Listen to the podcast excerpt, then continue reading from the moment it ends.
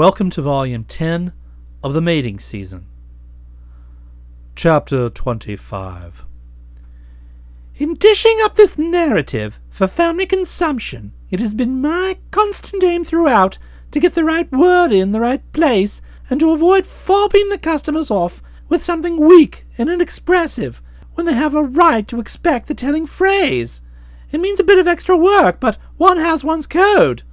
We will therefore expunge that came at the conclusion of the previous spasm and substitute for it curvetted. There was a flash of pink, and Esmond Haddock curvetted in. I don't know if you have ever seen a fellow curvet, but war horses used to do it rather freely in the old days, and Esmond Haddock was doing it now. His booted feet spurned the carpet in a sort of rhythmic dance, something on the lines of that of the recent Poppy Kegley Bassington, and it scarcely needed the ringing hunting cries which he uttered to tell me that here stood a bird who was about as full of beans and buck as a bird could be. I hello Esmond did, and invited him to take a seat, and he stared at me in an incredulous sort of way. You don't seriously think that on this night of nights I can sit down? He said. I don't suppose I shall sit down again for months and months and months. It's only by the exercise of the greatest will power that I'm keeping myself from floating up to the ceiling. Yoicks! He proceeded, changing the subject. Hark forward, tally ho, loo, loo, loo, loo, loo, loo. It had become pretty plain by now that Jeeves and I, while budgeting for a certain uplift of the spirit as a result of the success on the concert platform, had underestimated the heavy results of a popular triumph. Watching this haddock as he curvetted and listening to his animal cries, I felt that it was lucky for him that my old buddy Sir Roderick Glossop did not happen to be among those present. That zealous loony doctor would long ere this have been on the telephone summoning horny-handed assistants to rally round with the straight waistcoat and dust off the padded cell. Well be that as it may, I said, after he had loo-loo-looed for perhaps another minute and a quarter. I should like, before going any further, to express my gratitude to you for your gallant conduct in taking on those poems of mine. Was everything all right? Terrific. No mob violence? Not a scrap. They ate them up. That's good. One felt that you were solidly established with the many-headed, that you would be in no real danger. Still, you were taking a chance, and thank heaven that all has ended well. I don't wonder you're buck, I said, interrupting him in a fresh outbreak of lulu loo looing. Anyone would be after making the sort of hit you did. You certainly wowed them. He paused in his curvetting to give me another incredulous look. My good Gussie, He said, you don't think I'm floating about like this just because my song got over? Aren't you? Certainly not. Then why do you float? Because of Corky, of course. Good lord! He said, smiting his brow and seeming a moment later to wish he hadn't, for he had caught at a rather juicy wallop. Good lord! I haven't told you, have I? And that'll give you a rough idea of the sort of doodah I'm in, because it was simply in order to tell you that I came here. You aren't abreast, Gussie. You haven't heard the big news. The most amazing front page stuff has been happening, and you know nothing about it. Let me tell you the whole story. Do, I said, adding that I was agog. He simmered down a bit, not sufficiently to enable him to take a seat, but enough to make him cheese the curvetting for a while. I wonder, Gussie, if you remember a conversation we had the first night you were here. To refresh your memory, it was the last time we were allowed to get at the port. The occasion when you touched up the lyrics of my Aunt Charlotte's in such a masterly way, strengthening the weak spots and making it box office. Do you recall? I said I recalled. In the course of that conversation, I told you that Corky had given me the brusheroo. Do you recall? Yes, I said I recalled. Well, tonight, you know, Gussie, He said, breaking off. it's the most extraordinary sensation, swaying a vast audience. Would you call it a vast audience? The question seemed to ruffle him. Well, the two bob shilling and eight penny seat were all sold out, and there must have been fully fifty three penny standees at the back. He said a bit stiffly, Still, call it a fairly vast audience, if you prefer. It makes no difference to the argument. It's the most extraordinary sensation, swaying a fairly vast audience. It does something to you. It fills you with a sense of power. It makes you feel that you're a pretty hot number, and that you aren't going to stand any nonsense from anyone. And under the head of nonsense, you find yourself classing girls giving you the brusheroo. I mention this so that you'll be able to understand what follows. I smiled, one of my subtle smiles. I know what follows. You got hold of Corky and took a strong line. Why, yes. He said, seeming a little flattened. As a matter of fact, that was what I was leading up to. How did you guess? I smiled another subtle one. I foresaw what would happen if you slew that fairly vast audience. I knew you were one of those birds on whom popular acclamation has sensational effects. Yours has been a repressed life, and you have no doubt a marked inferiority complex. The cheers of the multitude frequently act like a powerful drug upon bimbos with inferiority complexes. I'd rather expected this to impress him, and it did. His lower jaw fell a notch, and he gazed at me in a reverent sort of way. You're a deep thinker, Gussie. I always have been, from a child. One wouldn't suspect it just to look at you. It doesn't show on the surface. Yes, I said, getting back to the res. Matters have taken precisely the course which I anticipated. With the cheers of the multitude ringing in your ears, you came off that platform a changed man, full of yeast and breathing flame through the nostrils. You found Corky. You backed her into a corner. You pulled a dominant male on her and fixed up everything, right? Yes, that was just what happened. Amazing how you got it all taped out. Oh, well, one studies the psychology of the individual, you know. Only I didn't back her into a corner. She was in her car, just driving off somewhere, and I shoved my head at the window. And? Oh, we kidded back and forth. He said a little awkwardly, as if reluctant to reveal what had passed at that sacred scene. I told her she was the lone star of my life, and all, all that sort of thing, adding that I intended to have no more rot about her not marrying me. And after a bit of pressing, she came clean and admitted that I was the tree on which the fruit of her life hung. Those who know Bertram Wooster best are aware that he is not an indiscriminate backslapper. He picks and chooses. But there was no question in my mind that here before me stood a back, which it would be churlish for me not to slap. So I slapped it. Nice work, I said. Then everything's all right. Yes, He assented. everything's fine, except for one small detail. What is that in round numbers? Well, I don't quite know if you'll understand. To make it clear, I shall have to go back to that time when we were engaged before. She severed relations then because she considered that I was a bit too much under the domination of my aunts, and she didn't like it. Well, of course I knew this, having had it from her personal lips. But I wore the mask and weighed in with a surprised, Really? Yes, and unfortunately she hasn't changed her mind. Nothing doing in the orange blossom and wedding cake line, she says, until I have defied my aunts. Well, go ahead, defy them. My words seemed to displease him. With a certain show of annoyance, he picked up a statuette of a shepherdess on the mantelpiece and hurled it into the fireplace, reducing it to hash and removing it from the active list. It's all very well to say that. It's a thing that presents all sorts of technical difficulties. You can't just walk up to an aunt and say, I defy you. You need a cue of some sort. I'm dashed if I know how to set it about. I mused. I'll tell you what I said. Seems to me that here is a matter on which you would do well to seek advice from Jeeves. Jeeves?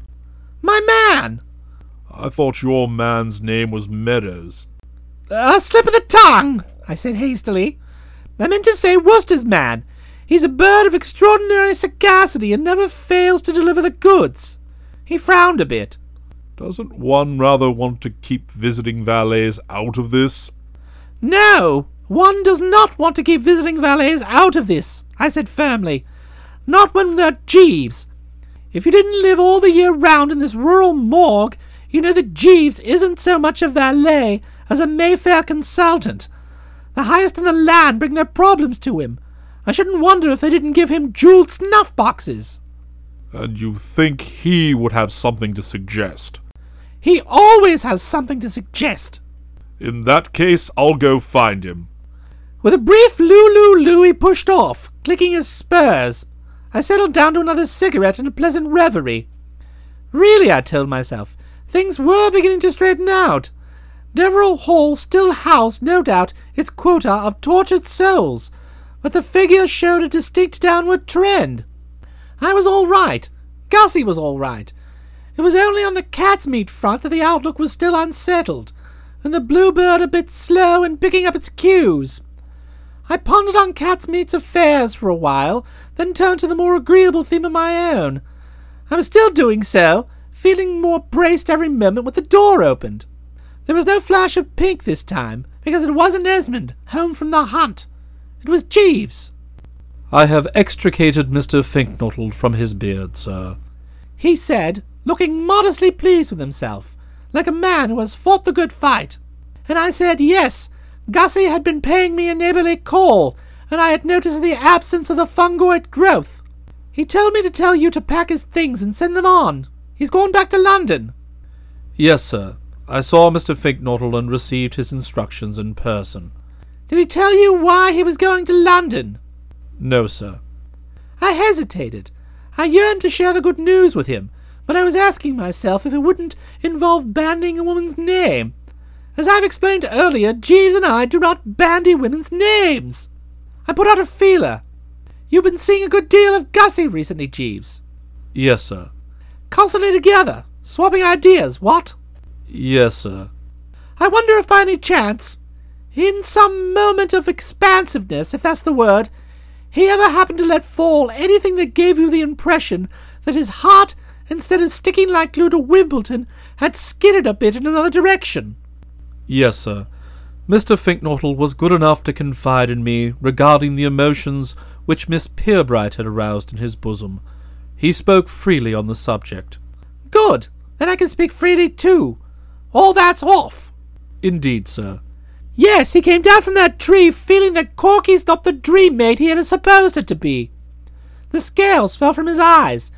He still admires her many fine qualities and considers that she would make a good wife for Sinclair Lewis, but. Precisely, sir.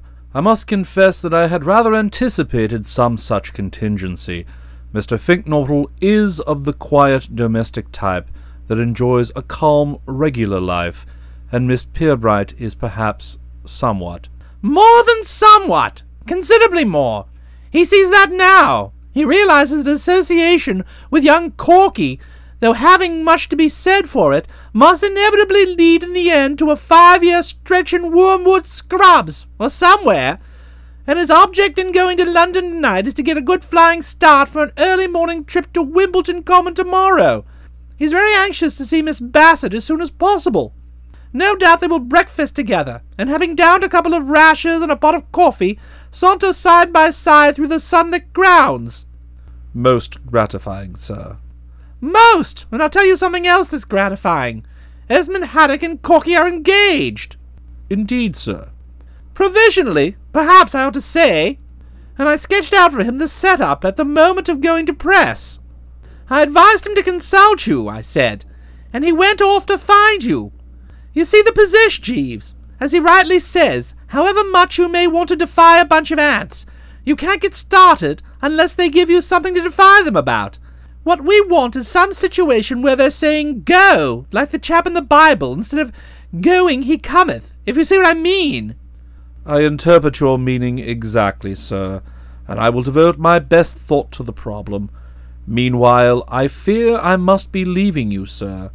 I promised to help my Uncle Charlie serve the refreshments in the drawing room. Scarcely your job, Jeeves.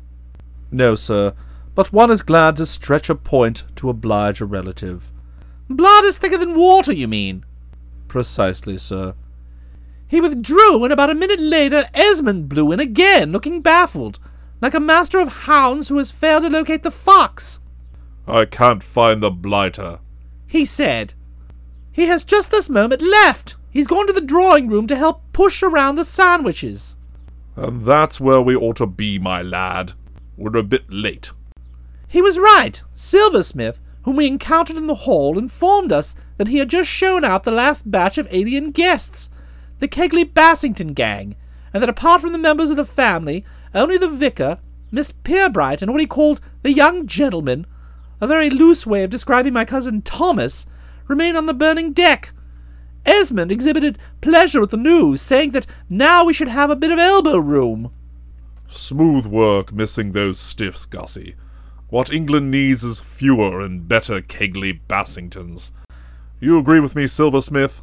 I fear I have not formulated an opinion on the subject, sir. Silversmith, Said Esmond.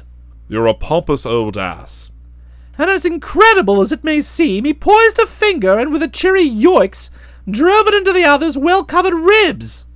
And it was as the stricken butler reeled back and tottered off with an incredulous stare of horror in his gooseberry eyes, no doubt to restore himself with a quick one in the pantry, that Dame Daphne came out of the drawing room.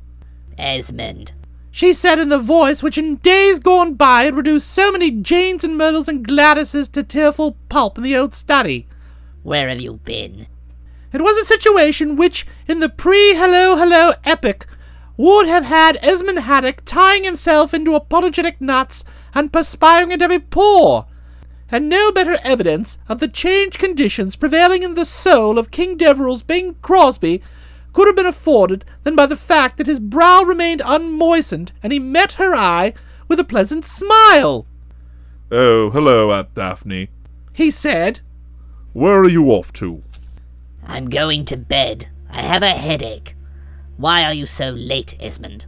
Well, if you ask me, said Esmond cheerily, I'd say it was because I didn't arrive sooner. Colonel and Mrs. Kegley Bassington were most surprised. They could not understand why you were not here. Esmond uttered a ringing laugh. Then you must be the most priceless of fatheads. He said, You think a child would have realized that the solution was that I was somewhere else. Come along, Gussie. Loo, loo, loo, loo, loo, loo, loo. He added in a dispassionate sort of way, and led me into the drawing room. Even though the drawing room had been cleansed of Kegley Bassingtons, it still gave the impression of being fairly well filled up. Four aunts, Corky, young Thomas, Gertrude Winkworth, and the Reverend Sidney Pirbright might not be absolute capacity, but it was not at all what you would call a poor house. Add Esmond and self and Jeeves and Queenie moving to and fro with refreshments, and you have quite a quorum. I had taken a couple of sandwiches, sardine, off Jeeves, and was lolling back in my chair, feeling how jolly this all was, when Silversmith appeared in the doorway, still pale after his recent ordeal. He stood to attention and inflated his chest. Constable Dobbs. He announced. Chapter 26 The reactions of a gaggle of coffee and sandwich chewers in the drawing room of an aristocratic home, who, just as they are getting down to it, observe the local flatty muscling in through the door, vary according to what Jeeves calls the psychology of the individual. Thus, while Esmond Haddock welcomed the newcomer with a genial loo loo and the aunts raised their eyebrows with a good deal of to what are we indebted for the honour of this visitness, and the vicar drew himself up austerely, suggesting in his manner that one crack out of the zealous officer about Jonah and the whale, and he would know what to do about it. Gertrude Winkworth, who had been listless, continued listless. Silversmith preserved the detached air which butlers wear on all occasions, and the parlour maid Queenie turned pale and uttered a stifled ooh, giving the impression of a woman on the point of wailing for her demon lover. I personally put in a quick bit of gulping. The mood of bien-être left me, and I was conscious of a coolness about the feet. When the run of events has precipitated, as Jeeves would say, a situation of such delicacy as existed at Deverill Hall, it jars you to find the place filling up with rasers. It was to Esmond Haddock that the constable directed his opening remark. I've come on an unpleasant errand, sir. He said, and the chill in the Wooster feet became accentuated. But before I go into that there, He proceeded, now addressing himself to the Reverend Sidney Pirbright. there's this here. I wonder if I might have a word with you, sir, on a spiritual subject. I saw the sainted Sidney stiffen, and knew that he was saying to himself, Here it comes! It's in reference to having seen the light, sir. Somebody gave a choking gasp, like a Pekingese that has taken on a chop chop too large for its frail strength. And looking around, I saw that it was Queenie. She was staring at Constable Dobbs wide eyed and parted lipped. This choking gasp might have attracted more attention had it not dead heated with another, equally choking, which proceeded from the thorax of Reverend Sidney. He too was staring wide eyed. He looked like the vicar who has just seen the outsider on whom he has placed his surplice nose its way through the throng of runners and flash in the lead past the judge's box. Dobbs, what did you say? You've seen the light? I could have told the officer that he was a chump to nod so soon after taking that juicy one on the napper from the serviceable rubber instrument, but he did so, and the next thing he said was ouch. But the English policeman is made of splendid stuff, and after behaving for a moment like a man who has just swallowed one of Jeeves's morning specials, he resumed his normal air, which was that of a stuffed gorilla. Oh, He said, and I'll tell you how it came about, sir. On the evening of the 23rd, in, well, tonight, as a matter of fact, I was proceeding about my duties, chasing a marauder up a tree, when I was unexpectedly struck by a thunderbolt. That, as might have been expected, went big. The vicar said, A thunderbolt? and two of the aunts said, a thunderbolt, and Esmond Haddock said, yoicks, Yes, sir, proceeded the officer. a thunderbolt. Caught me on the back of the head, it did, and hasn't half raised a lump. The vicar said, Most extraordinary. the two aunts tist tist, and Esmond Haddock said, tally ho, Well, sir, I'm no fool. continued Ernest Dobbs. I can take a hint. Dobbs, I said to myself, no use kidding yourself about what this is, Dobbs. It's a warning from above, Dobbs. I said to myself, if it's got as far as thunderbolts, Dobbs, I said to myself, it's time you made a drastic revision of your spiritual outlook, Dobbs. I said to myself. So, if you follow my meaning, sir, I've seen the light, and what I wanted to ask you, sir, was do I have to join the infants' Bible class, or can I start singing in the choir right away? I mentioned earlier in this narrative that I have never actually seen a shepherd welcoming a strayed lamb back into the fold, but watching Dame Daphne Winkworth on the occasion to which I allude, I had picked up a pointer or two about the technique, so I was able to recognize that this was what was going to happen now.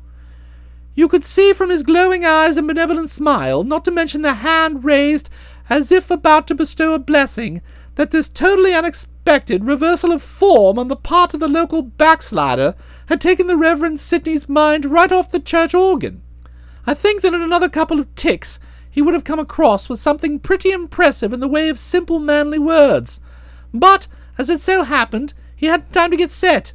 Even as his lips parted, there was a noise like a rising pheasant from the outskirts, and some solid object left the ranks and hurled itself on Constable Dobbs's chest. Closer inspection showed this to be Queenie.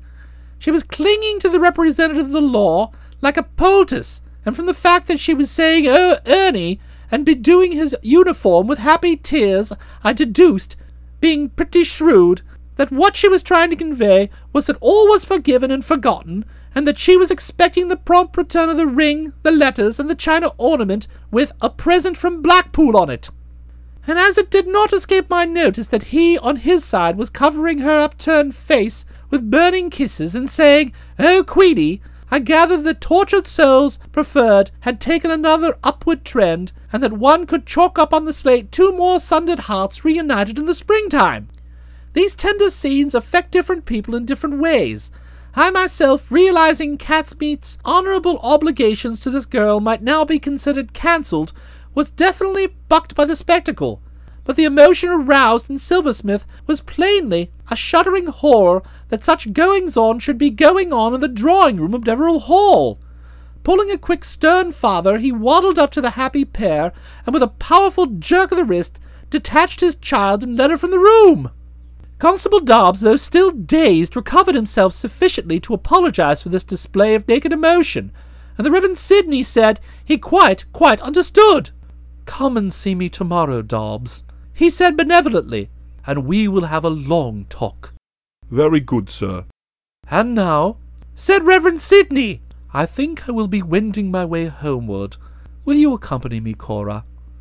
Corky said she thought she would stick on for a bit, and Thomas, keenly alive to the fact that there were still stacks of sandwiches on tap, also declined to shift. So he beamed his way out of the room by himself, and it was only after the door had closed that I realized that Constable Dobbs was still standing there, and remembered that his opening words had been that he had come upon an unpleasant errand. Once more the temperature of the feet fell, and I eyed him askance. He was not long in getting down to the agenda. These flatties are trained to snap into it. Sir, He said, addressing Esmond. Esmond interrupted to ask him if he would like a sardine sandwich, and he said, no, sir, thank you. and when Esmond said that he did not insist on sardine, but would be equally gratified if the other would wade into the ham, tongue, cucumber, or potted meat, explained that he would prefer to take no nourishment of any kind, because this unpleasant errand he had come on. Apparently, when policemen come on unpleasant errands, they lay off the vitamins. I'm looking for Mr. Wooster, sir. He said, In the ecstasy of this recent reunion with the woman he loved, I imagined that Esmond had temporarily forgotten how much he disliked Gussie, but at these words it was plain that all the old distaste for one who had made passes at the adored object had come flooding back, for his eyes gleamed, his face darkened, and he did a spot of brow knitting. The sweet singer of King's Deverill had vanished, leaving in his place the stern, remorseless justice of the peace. Wooster, eh? He said, I saw him lick his lips. You wish to see him officially? Yes, sir. What has he been doing? Affecting burglarious entry, sir. Has he, by Jove? Yes, sir. On the 20. this evening, sir, a burglarious entry was effected by the accused into my police station, and certain property of the Crown abstracted, to wit, one dog, which was in custody for having effected two bites. I copped him in the very act, sir. Said Constable Dobbs, simplifying his narrative style. He was the marauder that I was chasing up the trees at the moment when I was inadvertently struck by that thunderbolt. Esmond continued to knit his brow. It was evident that he took a serious view of the matter, and when justices of the peace take serious views of matters, you want to get out from under. You actually found him abstracting this to wit one dog? He said keenly, looking like Judge Jeffreys about to do his stuff. Yes, sir. I came into the police station and he was in the act of unloosing it and encouraging it to buzz off.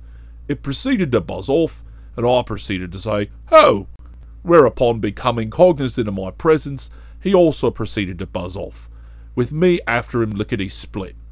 I proceeded to pursue him up a tree and was about to effect an arrest when along came this here thunderbolt, stunning me and depriving me of my senses. When I came to, the accused had departed. And what makes you think it was Wooster?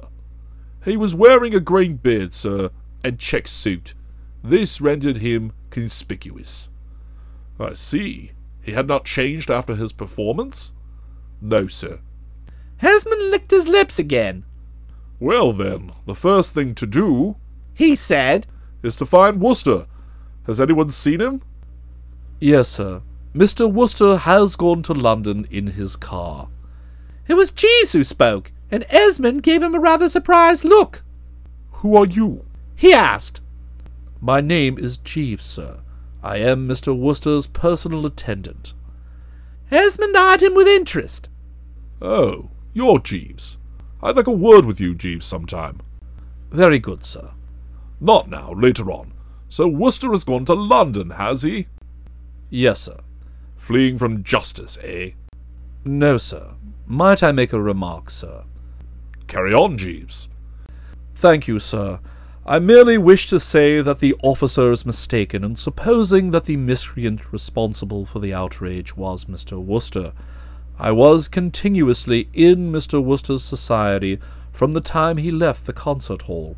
I accompanied him to his room, and we remained together until he took his departure for London.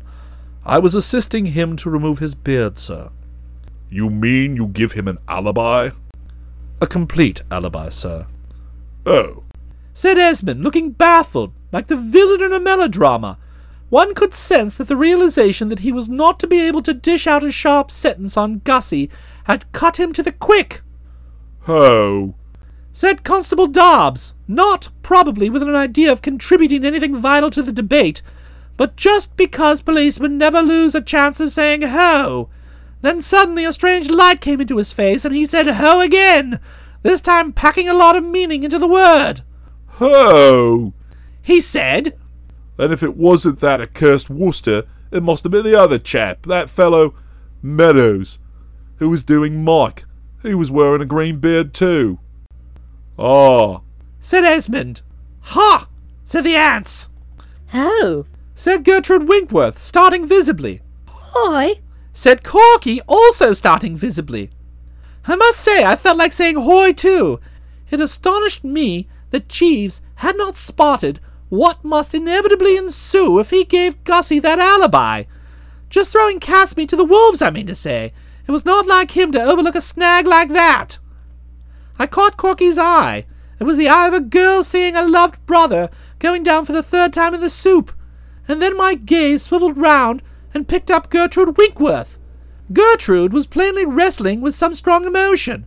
Her face was drawn, her bosom heaved, her fragile handkerchief, torn by a sudden movement of the fingers, came apart in her hands. Esmond was being very justice of the peace. bring Meadows here. He said curtly, Very good, sir. said Jeeves, and pushed off.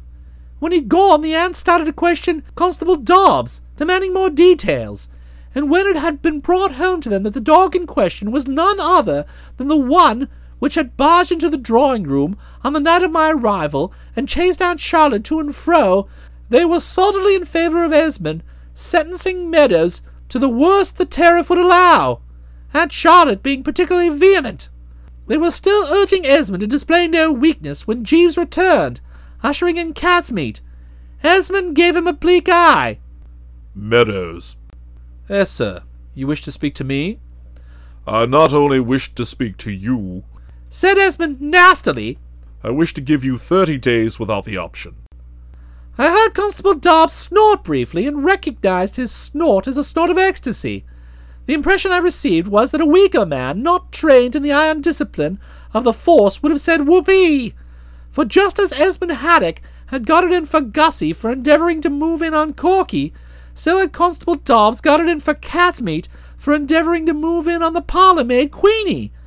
Both were strong men who believed in treating rivals roughly. Catsmeat seemed puzzled. I beg your pardon, sir. You heard. said Esmond. He intensified the bleakness of his eye. Let me ask you a few simple questions. You sustained the role of Pat in the Pat and Mike entertainment this evening. Yes, sir. You wore a green beard Yes, sir. and a check suit. Yes, sir. Then you're in for it. said Esmond crisply, and the four aunts said so they should think. Indeed, Aunt Charlotte going on to ask Edmund rather pathetically if thirty days was really all that the book of rules permitted. She'd been reading a story about life in the United States, and she said, and there it seemed even comparatively trivial offences rated ninety. She was going to say that the whole trend of modern life in England was toward a planned Americanization, and the chief for one approved of this, feeling that we had much to learn from our cousins across the sea, when there was a brusque repetition of that rising pheasant effect which had preceded the Hobbs Queenie one act sketch, and the eye noted that Gertrude Winkworth had risen from her seat and precipitated herself into Catsmeat's arms. No doubt she had picked up a hint or two from watching Queenie's work, for in its broad lines her performance was modelled on that of the recent parlour maid. The main distinction was that whereas Silversmith's ewe Lamb had said, Oh, Ernie, she was saying, Oh, Claude. Esmond Haddock stared. Hello?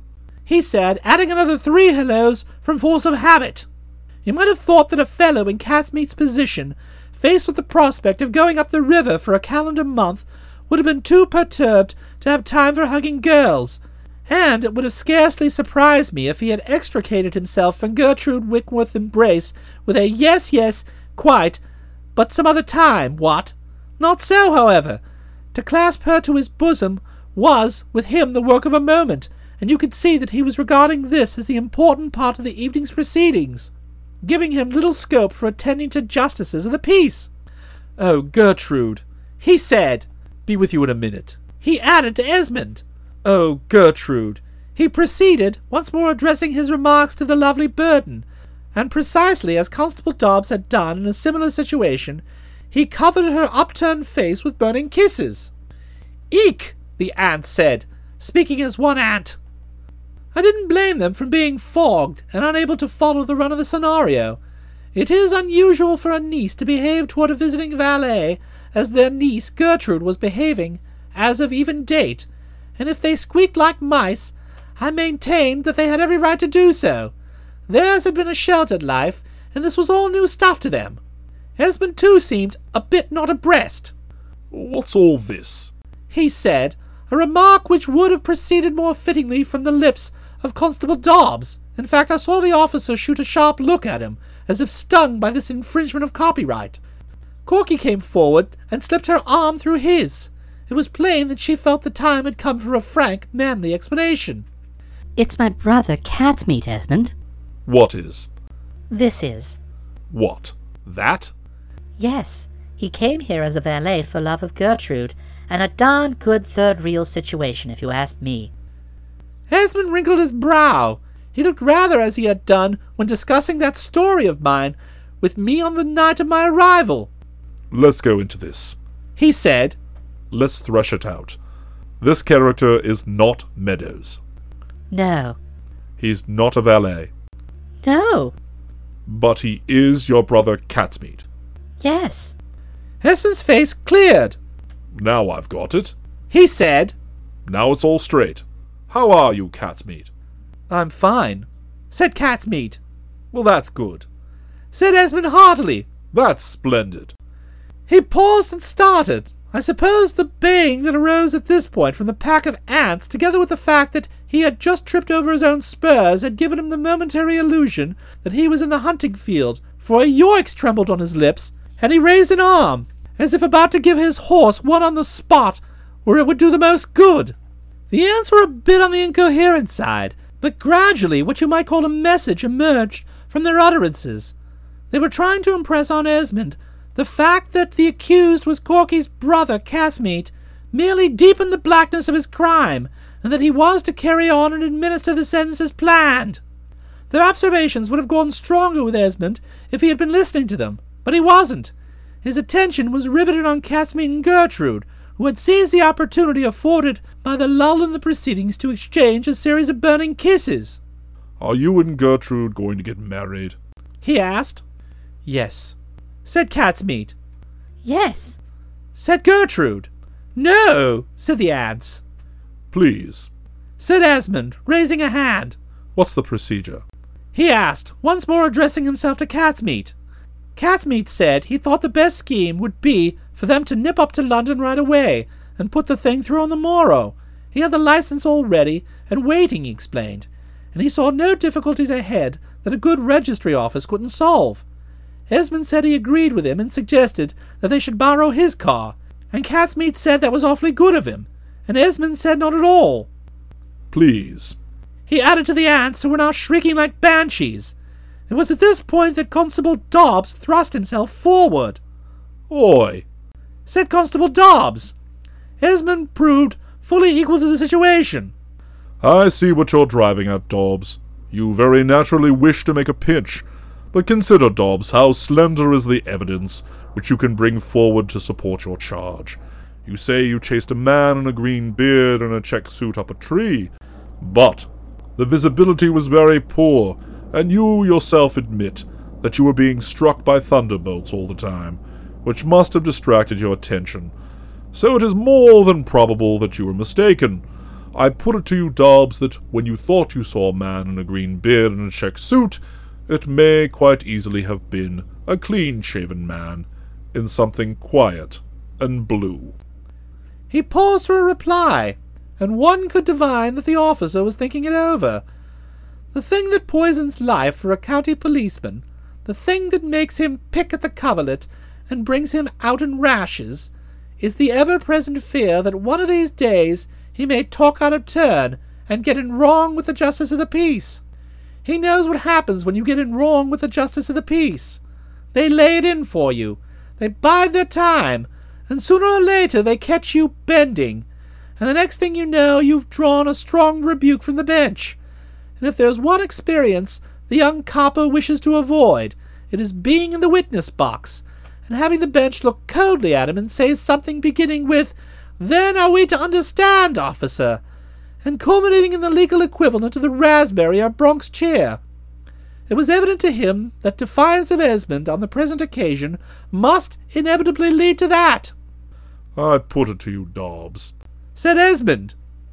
Constable Dobbs sighed. There is, I suppose, no spiritual agony so keen as that of the rozzer who has made a cop and seen it turn blue on him. But he bowed to the inevitable, Perhaps you're right, sir. Of course I'm right. Said Esmond heartily. I knew you would see it when it was pointed out to you. We don't want any miscarriages of justice, what? No, sir. I should say not. If there's one thing that gives me the pip, it's a miscarriage of justice. Catsmeat, you're dismissed without a stain on your character. Catsmeat said that was fine, and Esmond said he thought he would be pleased. I suppose you and Gertrude aren't going to hang around spending a lot of time packing. No, we thought we'd leg it instanter. Exactly what I would have suggested. If Gertrude wants clothes, Said Corky. she can get them at my apartment. Splendid! Said Esmond. Then the quickest way to the garage is along there. He indicated the French windows, which, the night being balmy, had been left open. He slapped Catsmeat on the back and shook Gertrude by the hand, and they trickled out. Constable Dobbs watched them recede, heaved another sigh, and Esmond slapped him on the back too. I know just how you are feeling, Dobbsy.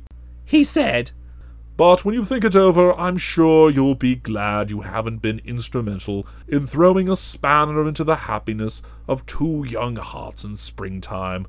If I were you, I'd pop off to the kitchen and have a word with Queenie. There must be much that you want to discuss. Constable Dobbs's was not a face that lent itself readily to any great display of emotion. It looked as if it had been carved out of some kind of hard wood by a sculptor who had studied at a correspondence school and had got to about lesson three. But at this suggestion it definitely brightened. You're right, sir. He said, and with a brief good night all, vanished in the direction indicated, his air that of a policeman who is feeling that life, while greyish in spots, is not without its compensations. So that's that. Said Esmond. That's that. Said Corky. I think your aunts are trying to attract your attention, Angel. All through the preceding scene, though pressure of other matters prevented me mentioning it, the aunts had been extremely vocal. Indeed, it would not be putting it too strongly to say that they had been kicking up their hell of a row, and this row must have penetrated to the upper regions of the house, for at this moment the door suddenly opened, revealing Dame Daphne Winkworth. She wore a pink dressing gown and had the appearance of a woman who had been taking aspirins and bathing her temples with eau de cologne. Really? She said. She spoke with a goodish bit of asperity, and one couldn't fairly blame her. When you go up to your bedroom with a headache, you don't want to be dragged down again half an hour later by disturbances from below. Will someone be so kind as to tell me what is the reason for this uproar? Four simultaneous aunts were so kind. The fact that they all spoke together might have rendered their remarks hard to follow, had not the subject matter been identical. Gertrude, they said, had just eloped with Miss Pirbright's brother, and Esmond had not only expressed his approval of the move, but had actually offered the young couple his car. There, they said, at the sound of an engine gathering speed, and the cheery toot toot of a klaxon, made itself heard in the silent night, pointing up their statement. Dame Daphne blinked as if she had been struck on the mazzard with a wet washcloth. She turned on the young squire menacingly, and one could understand her peevishness. There are few things more sickening for a mother than to learn her only child has eloped with a man whom she has always regarded as a blot on the species. Not surprising if it spoils her day. Esmond, is this true? The voice in which she spoke would have had me clambering up the wall and seeking refuge on the chandelier, had she been addressing me. But Esmond Haddock did not wilt. The man seemed fearless. He was like the central figure in one of those circus posters, which show an intrepid bozo in a military uniform, facing with death defying determination twelve murderous man eating monarchs of the jungle. Quite true. He replied. And I really cannot have any discussion and argument about it. I acted as I deemed best, and the subject is closed. Silence, Aunt Daphne. Less of it, Aunt Emmeline. Quiet, Aunt Charlotte. Desist, Aunt Harriet. Auntie Myrtle. Put a sock in it. Really, the way you're going on, one would scarcely suppose that I was not the master of the house, and the head of the family, and that my word was law. I don't know if you happen to know it, but in Turkey, all the insubordinate stuff, these attempts to dictate to the master of the house and the head of the family, would have led long before this to you being strangled with bowstrings and bunged into the Bosphorus. And Daphne, you have been warned. One more yip out of you, Aunt Myrtle, and I stop your pocket money. Now then, said Esmond Haddock, having obtained silence. Let me give you the strength of this. The reason I abetted young Gertrude in her matrimonial plans was that the man she loves is a good egg. I have this on the authority of his sister Corky, who speaks extremely well of him. And by the way, before I forget, his sister Corky and I are going to be married ourselves. Correct? In every detail, said Corky. She was gazing at him with shining eyes. One got the feeling that if she had had a table with a photograph on it, she would have been singing my hero. Come, come, said Esmond kindly, as the yells of the personnel died away. No one need be upset about it. It won't affect you, you old dear souls. You will go on living here, if you call it living, just as you have always done. All that will happen is that you will be short one haddock. I propose to accompany my wife to Hollywood, and when she's through with her contract there, we shall set up a shack in some rural spot and grow pigs and cows and things. I think that covers everything, doesn't it? Corky said she thought it did. Right, said Esmond.